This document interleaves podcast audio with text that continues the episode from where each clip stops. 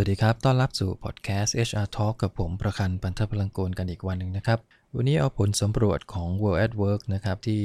เป็นเว็บไซต์เกี่ยวกับ Total Reward Association เนี่ย มาคุยกันอีกตัวหนึ่งที่น่าสนใจมาก ๆ อันหนึ่งก็คือ เขาสำรวจเกี่ยวกับเรื่องของ well-being ของพนักงานในปีล่าสุดนะครับ ก็คือ 2021 ปีนี้แหละฮะ แล้วก็ตัวรายงานก็เพิ่งออกมาได้สักเดือนที่แล้วนะครับ ในเดือนพฤศจิกายน ตัวหนึ่งที่เห็นชัดเจนอันหนึ่งแล้วก็น่าสนใจก็คือเขาสอบถามกลุ่มสมาชิก ซึ่งอันนี้ก็ต้องยอมรับนะฮะว่ามันเป็นผลสำรวจจากต่างประเทศ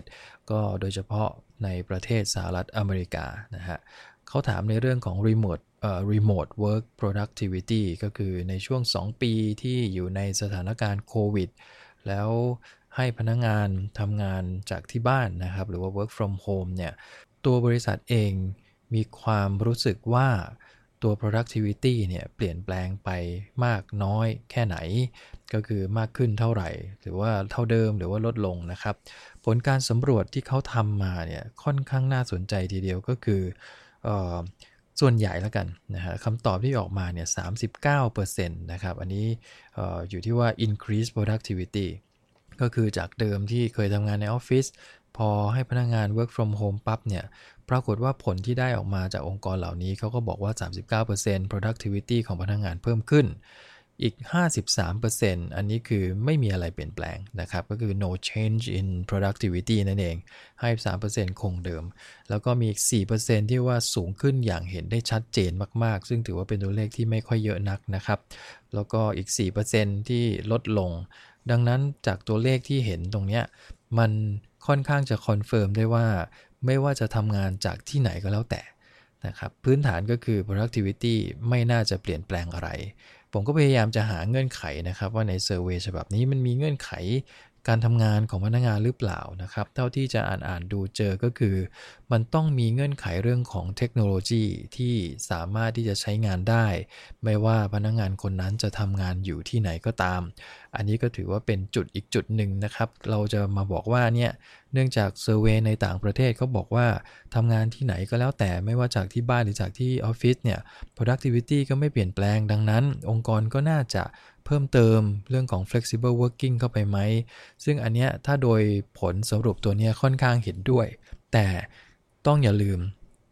เงื่อนไขของอุปกรณ์เครื่องไม้เครื่องมือในการทำงานด้วยนะครับ เพราะว่าหลายแห่งในต่างประเทศเนี่ยเราเห็นได้ชัดเจนว่าระบบฐานข้อมูลเขาเอาขึ้นคลาวด์เกือบหมดละ ก็คือไม่มีเซิร์ฟเวอร์อยู่ในในบริษัทเองที่พนักงานล็อกอินเข้ามายากมาก เวลาที่จะอยู่ที่บ้านต้อง VPN ระบบเข้ามา ส่วนใหญ่ก็เปลี่ยนเข้าระบบคลาวด์ซึ่งก็ทำให้สะดวกมากขึ้นเร็วขึ้นนะครับตรงนี้ก็จะสามารถทำให้พนักงงานสามารถทำงานจากที่ไหนก็ได้ ถามว่าในประเทศไทยเป็นยังไง เท่าที่ผมเซอร์เวยจากตัวผลการสำรวจ ค่าจ้างเงินเดือนแล้วก็ HR benchmarking ในปีล่าสุดก็คือ 2021 ของบริษัท Think People Consulting เนี่ยเรามองว่าจุดหนึ่งประมาณเท่า ๆกันนะครับประมาณ 50%เนี่ยบริษัทส่วนหนึ่งคือ HR เป็นคนตอบมาว่า productivity พนักงานไม่ได้ลดลงนะ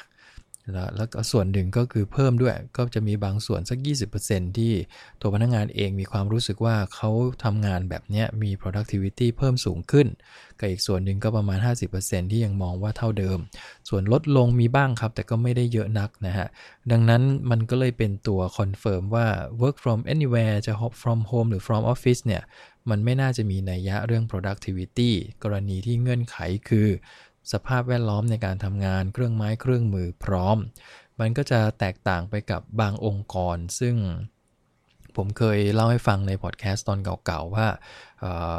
เนื่องจากเครื่องไม้เครื่องมือไม่พร้อม แล้วสถานการณ์โควิด มันก็รุมเร้าเข้ามาเนี่ยนะฮะทำให้บริษัทจะต้องประกาศ work from home พอ work from home ปั๊บเนี่ยปรากฏว่างานไม่เดิน นะแล้วก็เวลามีลูกค้าโทรเข้าไปหาพูดคุยด้วยเนี่ยพนักงงานก็ไม่สามารถรับโทรศัพท์ได้ แค่ระบบโทรศัพท์เนี่ยยังไม่ได้ดึงโอนเข้าไปที่บริษัทโทรศัพท์ส่วนตัวของพนักงงานเลย กับกลายเป็นว่าโทรเข้าไปที่ออฟฟิศแล้วก็ไม่มีคนรับ เพราะว่าไม่มีใครเข้าไปในออฟฟิศแต่งานยังคงต้องเดินอยู่ ถ้าองค์กรเป็นอย่างนี้ครับ ผมว่า productivity ลดแน่นอน เพราะส่วนหนึ่งเองบางบางทีพนักงานเองอยากทำงานนะครับ แต่ด้วยอุปกรณ์เครื่องไม้เครื่องมือ ที่บริษัทมีอาจจะไม่พร้อม ก็คือไม่สามารถที่จะโอนสายเข้าไปยังเบอร์ส่วนตัวของพนักงานหรือจากที่บ้านได้ แต่ส่วนใหญ่ถ้าที่เห็นเนี่ยส่วนใหญ่ก็สามารถจะ divert ไปได้หมดนะครับ ก็คือถ้าโทรเข้าออฟฟิศปั๊บเรารู้อยู่แล้วเราตั้งได้นี่ฮะ ครบกี่ครั้ง มันก็จะวิ่งกลับไปหาถ้าโทรไปโต๊ะนี้ ก็ให้โอนไปที่เบอร์ของพนักงานคนนั้นได้ ซึ่งก็สามารถทำงานจากที่บ้านได้ หรือในกรณีที่ต้องมีข้อมูลที่ต้องใช้ในการตอบลูกค้าเนี่ย อันนี้ผมเคยเจอกับตัวเองนะฮะว่าพอโทรไปคุยด้วย ปรากฏว่าพนักงานตอบมาว่าตอนนี้ work from home ก็เลยทำงานตรงนี้ให้ไม่ได้ ซึ่งผมก็งงนะว่าไอ้ work from home เนี่ยมันคือ work ใช่ไหม ไม่ใช่วันหยุดนะครับ พนักงานบางส่วนในเมืองไทยเนี่ยคิดว่า work from home คือวันหยุดอยู่บ้านทำงานก็คือหยุด ซึ่งจริง ๆ แล้วไม่ใช่ ถ้าเป็นองค์กรที่จริงจังเรื่องนี้จริง ๆ เนี่ย work from home คือ work หนักกว่า from office ด้วยซ้ำไป อันนี้อาจจะเป็นในมุมที่ไม่ค่อยดีนักนะครับ คือเห็นเพื่อนๆ ที่เขา work from home กันจริงจังเนี่ยโอ้โห ประชุมแบบต่อต่อต่อต่อพอประชุมเสร็จก็ต้องทำงาน เวลาลูกค้าโทรมาก็รับโทรศัพท์ได้ทุกสาย สามารถตอบคำถามได้เสมือนอยู่ในออฟฟิศเลยฮะ เป๊ะเป๊ะเลย เพียงแต่ว่าย้ายสถานที่มาอยู่ที่บ้านแค่นั้น อันนี้แหละเราเรียกว่า work from home จริง ๆ ซึ่ง productivity ก็อย่างที่ผลพิสูจน์ออกมาว่ามันไม่ตกเลยนะแต่จุดหนึ่งที่น่าสนใจจากเซอร์เวยฉบับนี้ก็คือ การที่ productivity ไม่ตก นะฮะแต่เปอร์เซ็นต์เบิร์นเอาท์ของพนักงานสูงขึ้น นะรายงานฉบับนี้ชัดเจนนะครับว่าลักษณะของการเบิร์นเอาที่มาจากการทำงานของพนักงานในช่วง 2 ปีที่ผ่านมาเนี่ยสูงขึ้นจริง ๆ จากตัวงานเองเนี่ยสูงขึ้นถึง 66%นะครับจาก job duty แล้วก็อาการเบิร์นเอาที่มีสาเหตุจากการที่ไม่ได้ไม่ได้ติดต่อมีปฏิสัมพันธ์กับเพื่อนในออฟฟิศจากเดิมที่เคยคุยกัน ก็ลดลงเนี่ยอาการมันทำให้เกิดอาการเบิร์นเอาสาเหตุนี้ 54% แล้วก็ relationship กับ manager ซึ่งเดิมทีอาจจะคุยกันบ่อยๆ ทุกวันทุกวันมีประชุมหารือกันตลอด พอ work from home ก็เริ่มห่างหายเนี่ย ก็เริ่มเกิดอาการเบิร์นเอาท์ด้วยสาเหตุนี้ 53%แล้วก็ที่เหลือก็จะเป็นเรื่อง health concern กับ family concern ซึ่งบางคนเนี่ย อยู่บ้านทำงานก็ต้องรับผิดชอบทั้งงานบ้าน ทั้งงานออฟฟิศทั้งงานส่วนตัว ซึ่งก็มาลุมมาตุ้มเยอะแยะไปหมดก็เกิดอาการเครียดเครียดแล้วก็เบิร์นเอาท์ อันนี้ก็เป็นจุดหนึ่งที่เห็นได้ชัดนะครับใน 2 ปีที่ผ่านมา ผมว่าอาจจะไม่จำเป็นต้องมอง survey ตรงนี้ก็ได้คือ survey ฉบับนี้มันออกมาเพื่อ confirm ความเชื่ออันหนึ่งที่ผมเห็นชัดเจนมากในประเทศไทยก็เป็นก็คือเราเห็นนะครับ productivity ในการทำงานในช่วง work from home ที่มีโควิดหนักๆเนี่ยหลายองค์กร productivity ไม่ได้ลดลงเลย แถมผู้บริหารยังมีความรู้สึกว่ามีประสิทธิภาพมากขึ้นด้วยซ้ำไป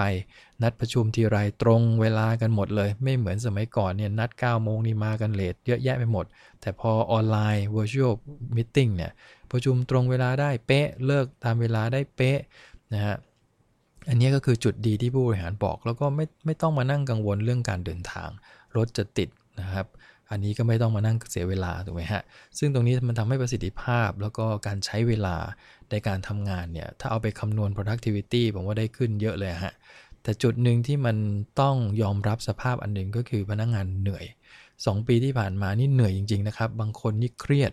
นะหน้าดำหน้าแดงนี่บางคนนี่เขาบอกว่า 2 ปีที่ผ่านมานี่แก่ลงไปเยอะเลยนะทั้งๆทที่ก็ไม่ได้ดูเหมือนจะไม่ได้เดินทางไปไหนเลยอยู่แต่บ้านใช่ไหมฮะแต่ด้วยสภาพอะครับ งานที่เยอะขึ้นต่อเนื่อง เพราะเวลาไม่ต้องเดินทางดังนั้นงานมันมาติดติดติดกันแน่นอน แถมงานบ้านเข้ามาอีก เพราะว่าไม่ได้เดินทางไปไหนก็ต้องดูแลทุกอย่างในครอบครัว มันก็เลยมะรุมมะตุ้มอย่างที่บอก burnout ก็เกิดขึ้นในช่วงนี้นั่นเอง ดังนั้นข้อมูลอันนี้ถามว่าเป็นประโยชน์ไหม ผมว่าก็น่าจะพอเป็นประโยชน์ที่ทำให้ HR แล้วก็ผู้บริหารนะใช้ในการประกอบการตัดสินใจนะครับ ว่าในอนาคตเราจะ balance ในเรื่องของ wellness หรือว่า well-being ของพนักงาน โดยเฉพาะในเรื่องของ flexible working hybrid working ยังไงดี จากผลการวิจัยอันนี้ของ World at Work นะครับ ก็เลยเอามาแชร์กันในวันนี้นะครับ ก็พบกันใหม่ในครั้งหน้านะครับสำหรับวันนี้ขอบคุณครับ สวัสดีครับ